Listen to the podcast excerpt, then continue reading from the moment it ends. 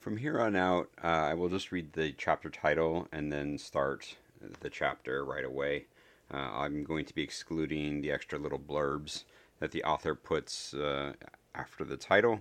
If you're interested in reading those, then you should just read the book, uh, which is available on the website hpmor.com. Chapter 14 The Unknown and the Unknowable. Come in, said Professor McGonagall's muffled voice. Harry did so. The office of the deputy headmistress was clean and well organized. On the wall immediately adjacent to the desk was a maze of wooden cubbyholes of all shapes and sizes, most with several parchment scrolls thrust into them, and it was somehow very clear that Professor McGonagall knew exactly what every cubbyhole meant, even if no one else did. A single parchment lay on the actual desk, which was, aside from that, clean.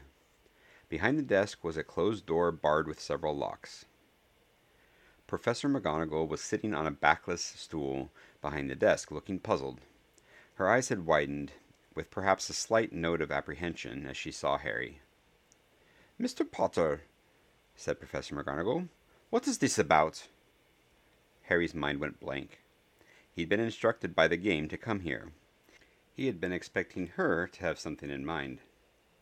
Mr. Potter, said Professor McGonagall, starting to look slightly annoyed.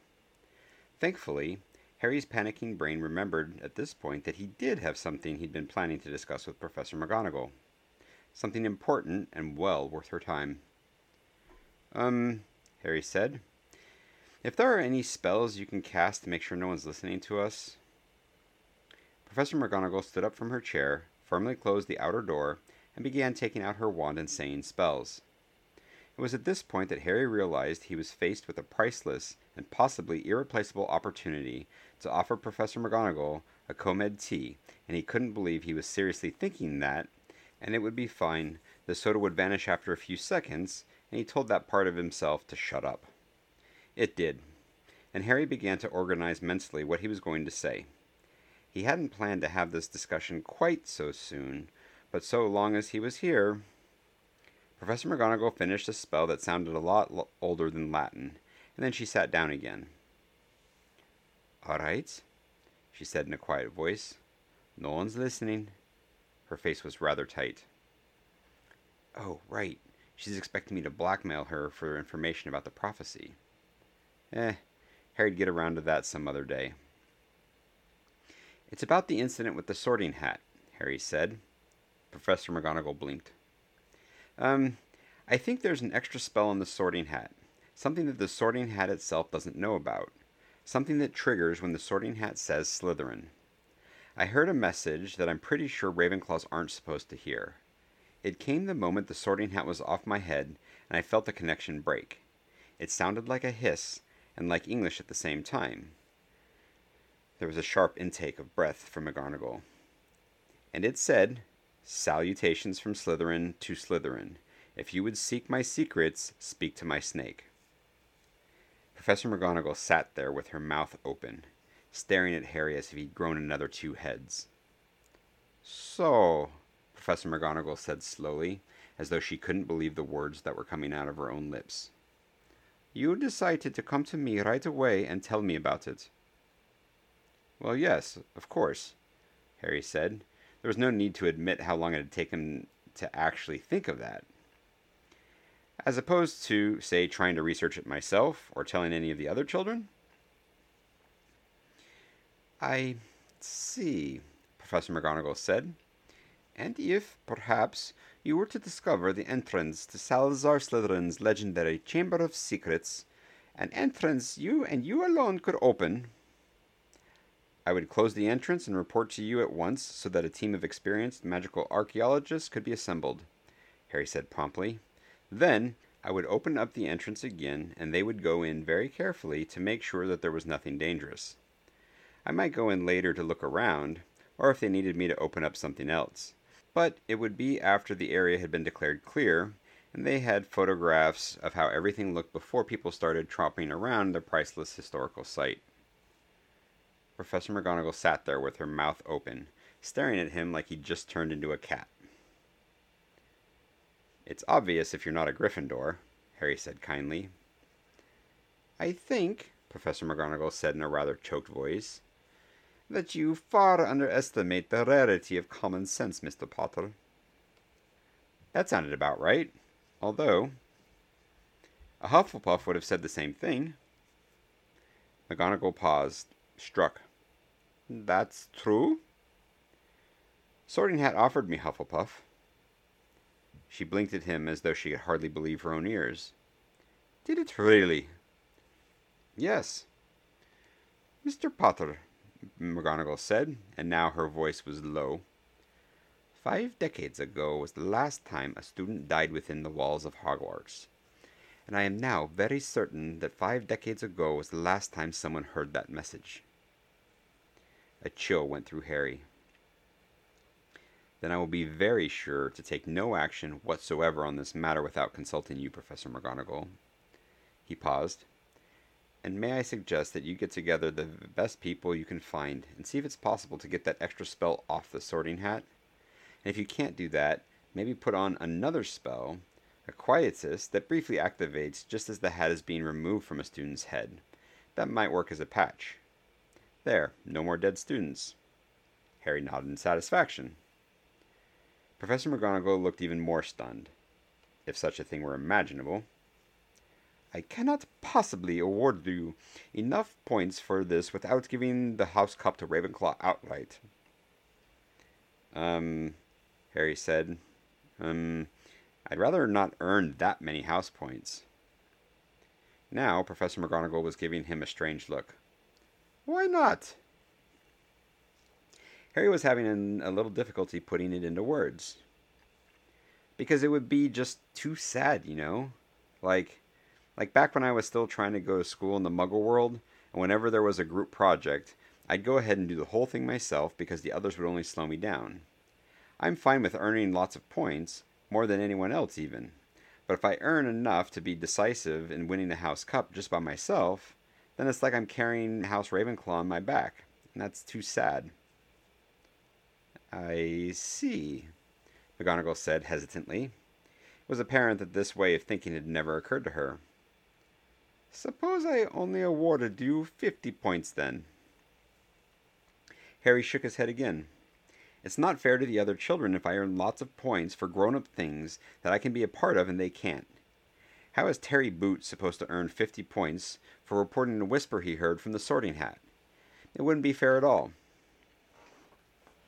I see why the sorting hat offered you Hufflepuff, said Professor McGonagall. She was eyeing him with strange respect. That made Harry choke up a bit. He'd honestly thought he wasn't worthy of Hufflepuff that the sorting hat had just been trying to shove him anywhere but Ravenclaw, into a house whose virtues he didn't have. Professor McGonagall was smiling now. And if I tried to give you ten points? Are you going to explain where those ten points come from if anyone asks? There might be a lot of Slytherins, and I don't mean the children at Hogwarts, who would be really, really angry if they knew about the spell being taken off the sorting hat and found out I was involved. So I think that absolute secrecy is the better part of valor. No need to thank me, ma'am. Virtue is its own reward. So it is, Professor McGonagall said. But I do have a very special something else to give you. I see that I have greatly wronged you in my thoughts, Mr. Potter. Please wait here. She got up, went over to the locked back door, waved her wand, and a sort of blurry curtain sprang up around her. Harry could neither see nor hear what was going on. It was a few minutes later that the blur vanished, and Professor McGonagall was standing there facing him, with the door behind her looking as though it hadn't ever been opened. And Professor McGonagall held out in one hand a necklace, a thin golden chain bearing in its center a silver circle, within which was the device of an hourglass. In her other hand was a folded pamphlet. This is for you, she said. Wow! He was going to get some sort of neat magical item as a quest reward. Apparently, that business with refusing offers of monetary rewards until you got a magic item actually worked in real life, not just computer games.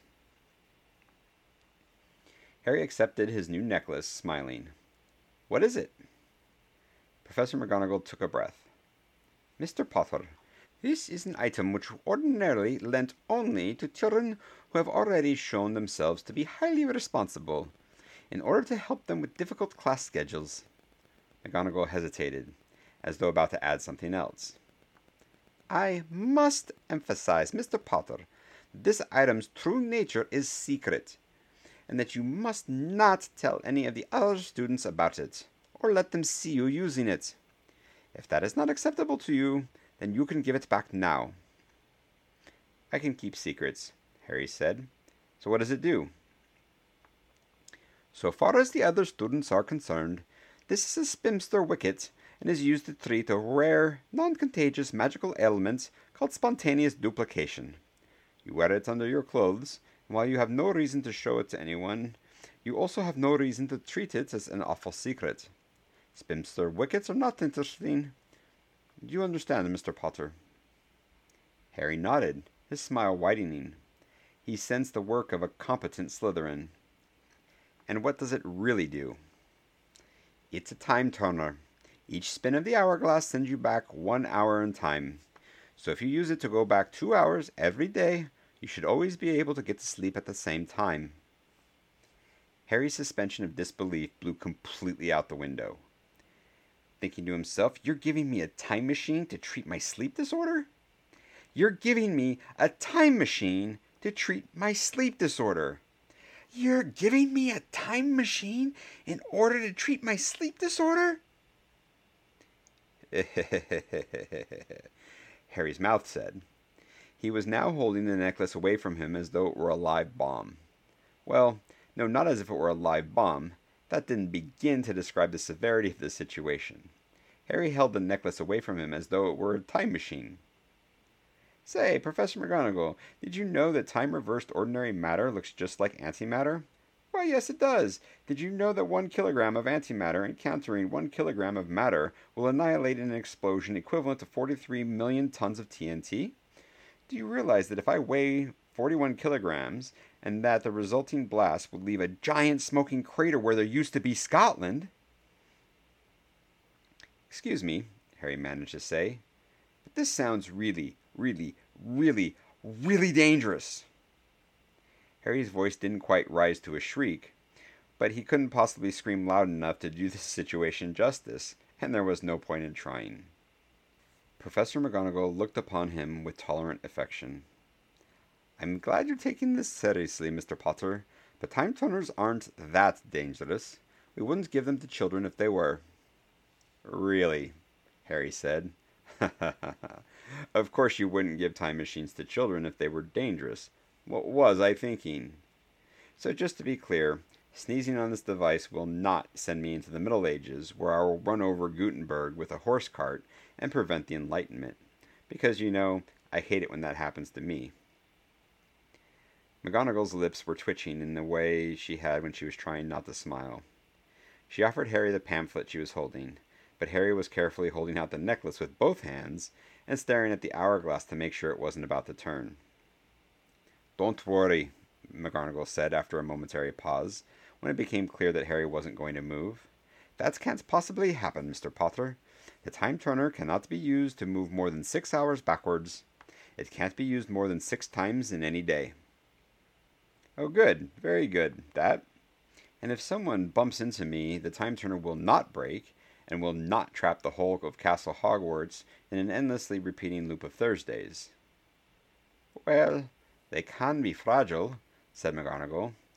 And I do think I've heard about strange things happening if they're broken, but nothing like that. Perhaps, Harry said when he could speak again, you ought to provide your time machines with some sort of protective shell, rather than leaving them in the glass exposed so as to prevent that from happening. McGonagall looked quite struck. That's an excellent idea, Mr. Potter. I shall inform the Ministry of it. That's it. It's official now. They've ratified it in Parliament. Everyone in the wizarding world is completely stupid. Harry thought. And while I hate to get all philosophical, Harry desperately tried to lower his voice into something under a shriek. Has anyone thought about the implications of going back six hours and doing something that changes time, which would be pretty much delete all the people affected and replace them with different versions? Oh, You can't change time, Professor McGonagall interrupted. Good heavens, Mr. Potter. Do you think these would be allowed students if that was possible? What if someone tried to change their test scores? Harry took a moment to process this. His hands relaxed, just a little, from their white grip on the hourglass chain. Like he wasn't holding a time machine, just a live nuclear warhead. So, Harry said slowly, people just find that the universe happens to be self consistent somehow even though it has time travel in it. And if I and my future self interact, then I'll see the same thing as both of me, even though on my first run through, my future self is already acting in full knowledge of things that, from my own perspective, haven't happened yet. Harry's voice trailed off into the inadequacy of English. Correct, I think, said Professor McGonagall. Although Wizards are advised to avoid being seen by their past selves. If you're attending two classes at the same time and you need to cross paths with yourself, for example, the first version of you should step aside and close his eyes at a known time. You have a watch already? Good. So that the future you can pass. It's all there in the pamphlet. and what happens when someone ignores that advice? Professor McGonagall pursed her lips. I understand that it can be quite disconcerting. And it doesn't say create a paradox that destroys the universe? She smiled tolerantly. Mr. Potter, I think that I do remember hearing if that ever had ever happened. That's not reassuring. Haven't you people ever heard of the anthropic principle? And what idiot ever built one of these things for the first time? Professor McGonagall actually laughed. It was a pleasant, glad sound that seemed surprisingly out of place on that stern face. You're having another you turned into a cat moment, aren't you, Mr. Potter? You probably don't want to hear this, but it's quite endearingly cute. Turning into a cat doesn't even begin to compare to this. You know, right up until this moment, I had this awful suppressed thought somewhere in the back of my mind that the only remaining answer was that my whole universe was a computer simulation like in the book Simulacron 3.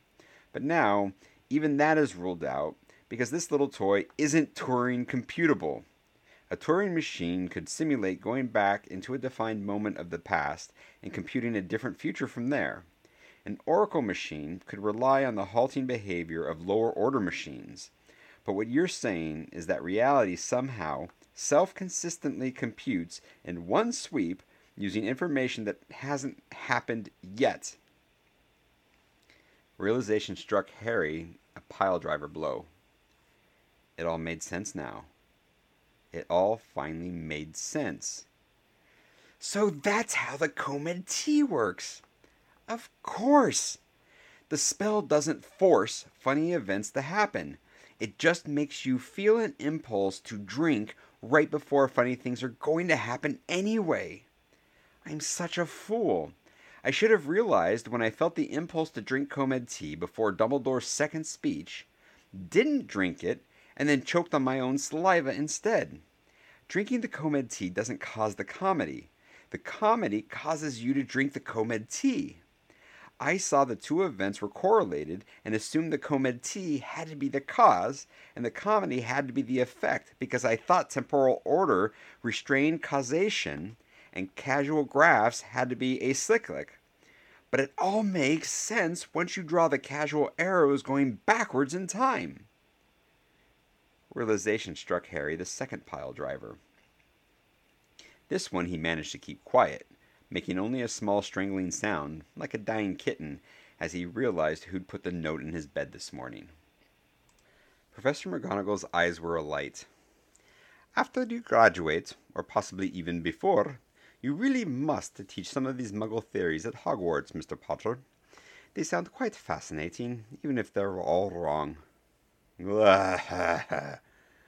Professor McGonagall offered him a few more pleasantries, demanded a few more promises to which Harry nodded, said something about not talking to snakes where anyone could hear him, reminded him to read the pamphlet, and then somehow Harry found himself standing outside her office with the door closed firmly behind him.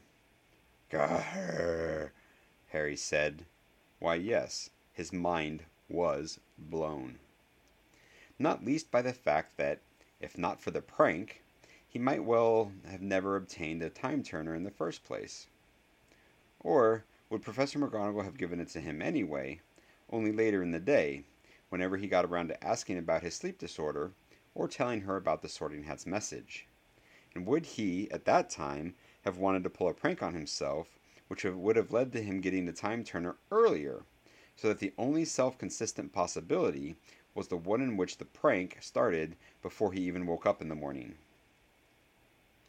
Harry found himself considering, for the first time in his life, that the answer to his question might be literally inconceivable. That since his own brain contained neurons that only ran forwards in time, there was nothing his brain could do, no operation it could perform, which was conjugate to the operation of a time turner. Up until this point, Harry had lived by the admonition of E.T. Jaynes that if you were ignorant about a phenomenon, that was a fact about your own state of mind, not a fact about the phenomenon itself. That your uncertainty was a fact about you, not a fact about whatever you were uncertain about. That ignorance existed in the mind, not in reality. That a blank map did not correspond to a blank territory. There were mysterious questions, but a mysterious answer was a contradiction in terms. A phenomenon could be mysterious to some particular person, but there could be no phenomena mysterious of themselves. To worship a sacred mystery was just to worship your own ignorance. So Harry had looked upon magic and refused to be intimidated. People had no sense of history. They learned about chemistry and biology and astronomy and thought that these matters had always been the proper meat of science, that they had never been mysterious. The stars had once been mysteries, Lord Kelvin had once called the nature of life and biology the response of muscles to human will, and the generation of trees from seeds a mystery, quote, infinitely beyond, quote, the reach of science. Not just a little beyond, mind you, but infinitely beyond. Lord Kelvin certainly had felt a huge emotional charge from not knowing something. Every mystery ever solved had been a puzzle from the dawn of the human species right up until someone had solved it. Now, for the first time, he was up against the prospect of a mystery that was threatening to be permanent. If time didn't work by acyclic causal networks, then Harry didn't understand what was meant by cause and effect. And if Harry didn't understand causes and effects, then he didn't understand what sort of stuff reality might be made of instead. And it was entirely possible that his human mind never could understand because his brain was made of old fashioned linear time neurons, and this had turned out to be an impoverished subset of reality. On the plus side, the Comed tea, which would once seemed all powerful and all unbelievable, had turned out to have a much simpler explanation, which he'd missed merely because the truth was completely outside his hypothesis space or anything that his brain had evolved to comprehend. But now he actually had figured it out. Probably. Which was sort of encouraging. Sort of. Harry glanced down at his watch. It was nearly 11 a.m. He'd gotten to sleep last night at 1 a.m. So, in the natural state of affairs, he'd go to sleep tonight at 3 a.m. So, to go to sleep at 10 p.m. and wake up at 7 a.m., he should go back five hours total. Which meant that if he wanted to get back to his dorm at around 6 a.m., before anyone was awake, he'd better hurry up and. Even in retrospect, Harry didn't understand how he'd pulled off half the stuff involved in the prank. Where had the pie come from? Harry was starting to seriously fear time travel. On the other hand, he had to admit that it had been an irreplaceable opportunity, a prank you could only pull on yourself once in a lifetime, within six hours of when you first found out about time turners. In fact, that was even more puzzling when Harry thought about it. Time had presented him with the finished prank as a fait accompli, and yet it was, quite clearly, his own handiwork. Concept and execution and writing style. Every last part, even the ones he still didn't understand. Well, time was a wasting, and there were at most 30 hours in a day. Harry did know some of what he had to do, and he might figure out the rest, like the pie, while he was working. There was no point putting it off. He couldn't exactly accomplish anything stuck in here in the future. Five hours earlier, Harry was sneaking into his dorm with his robes pulled over his head as a thin sort of disguise, just in case someone was already up and about and saw him at the same time as Harry lying in his bed. He didn't want to have to explain to anyone about his little medical problem with spontaneous duplication. Fortunately, it seemed that everyone was still asleep. And there also seemed to be a box, wrapped in red and green paper, with a bright golden ribbon laying next to his bed the perfect stereotypical image of a Christmas present, although it wasn't Christmas. Harry crept in as softly as he could manage, just in case someone had their quietus turned low. There was an envelope attached to the box, closed by plain clear wax without a seal impressed. Harry carefully pried the envelope open and took out the letter inside. The letter said, This is the cloak of invisibility of Ignatius Peverell, passed down through his descendants the Potters. Unlike lesser cloaks and spells, it has the power to keep you hidden, not merely invisible. Your father lent it to me to study shortly before he died, and I confess that I have received much good use of it over the years. In the future, I shall have to get along with disillusionment, I fear. It is time the cloak was returned to you, its heir.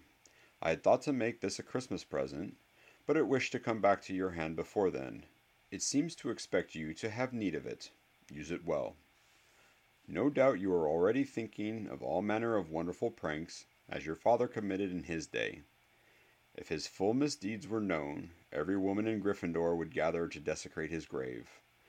I shall not try to stop history from repeating, but be most careful not to reveal yourself. If Dumbledore saw a chance to possess one of the Deathly Hallows, he would never let it escape his grasp until the day he died. A very Merry Christmas to you. The note was unsigned. Hold on, Harry said, pulling up short as the other boys were about to leave the Ravenclaw dorm. Sorry, there's something else I've got to do with my trunk. I'll be along to breakfast in a couple of minutes. Terry Boot scowled at Harry. "You'd better not be planning to go through any of our things. Harry held up one hand. I swear that I intend to do nothing of the sort to any of your things, that I only intend to access objects that I myself own, that I have no pranking or otherwise questionable intentions toward any of you, and that I do not anticipate those intentions changing before I get to breakfast in the Great Hall. Terry frowned. Wait, is that. Don't worry, said Penelope Clearwater, who was there to guide them. There were no loopholes. Well worded, Potter. You should be a lawyer. Harry Potter blinked at that. Ah, yes, Ravenclaw prefect. Thank you, he said, I think. When you try to find the Great Hall, you will get lost. Penelope stated this in the tones of a flat, unarguable fact.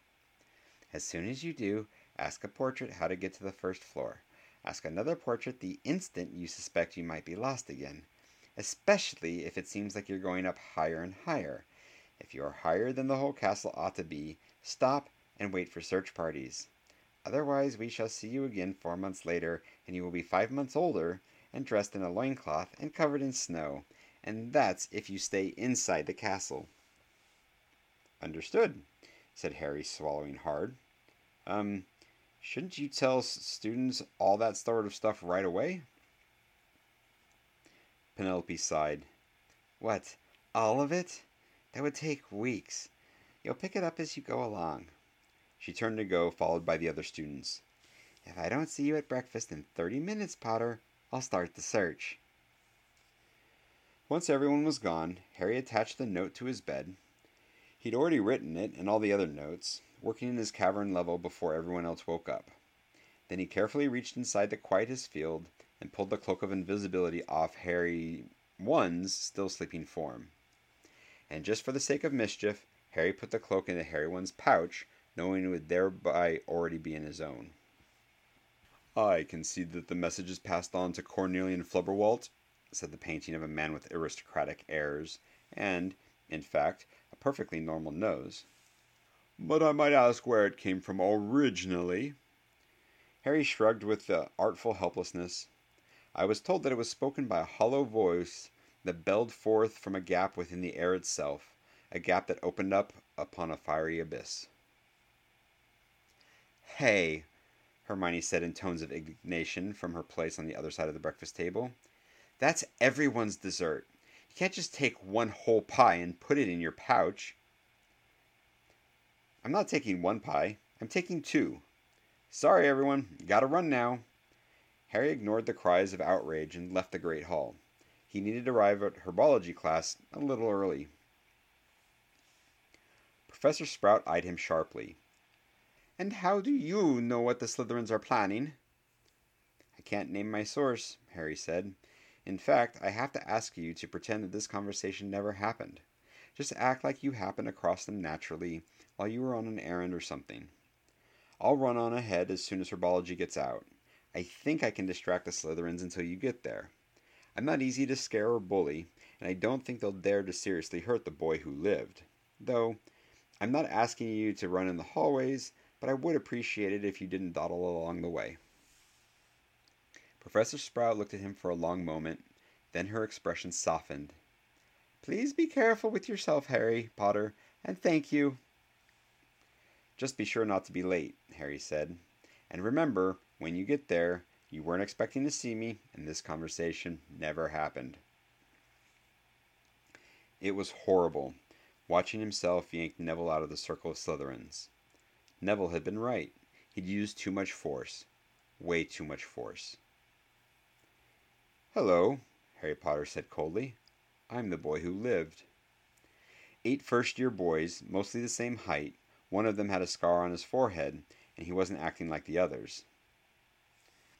Harry thought, Oh, wad some power the giftie give us, to see ourselves as others see us. It wad frae money a blunder free us, and foolish notion. Professor McGonagall was right. The sorting hat was right. It was clear once you saw it from the outside. There was something wrong with Harry Potter.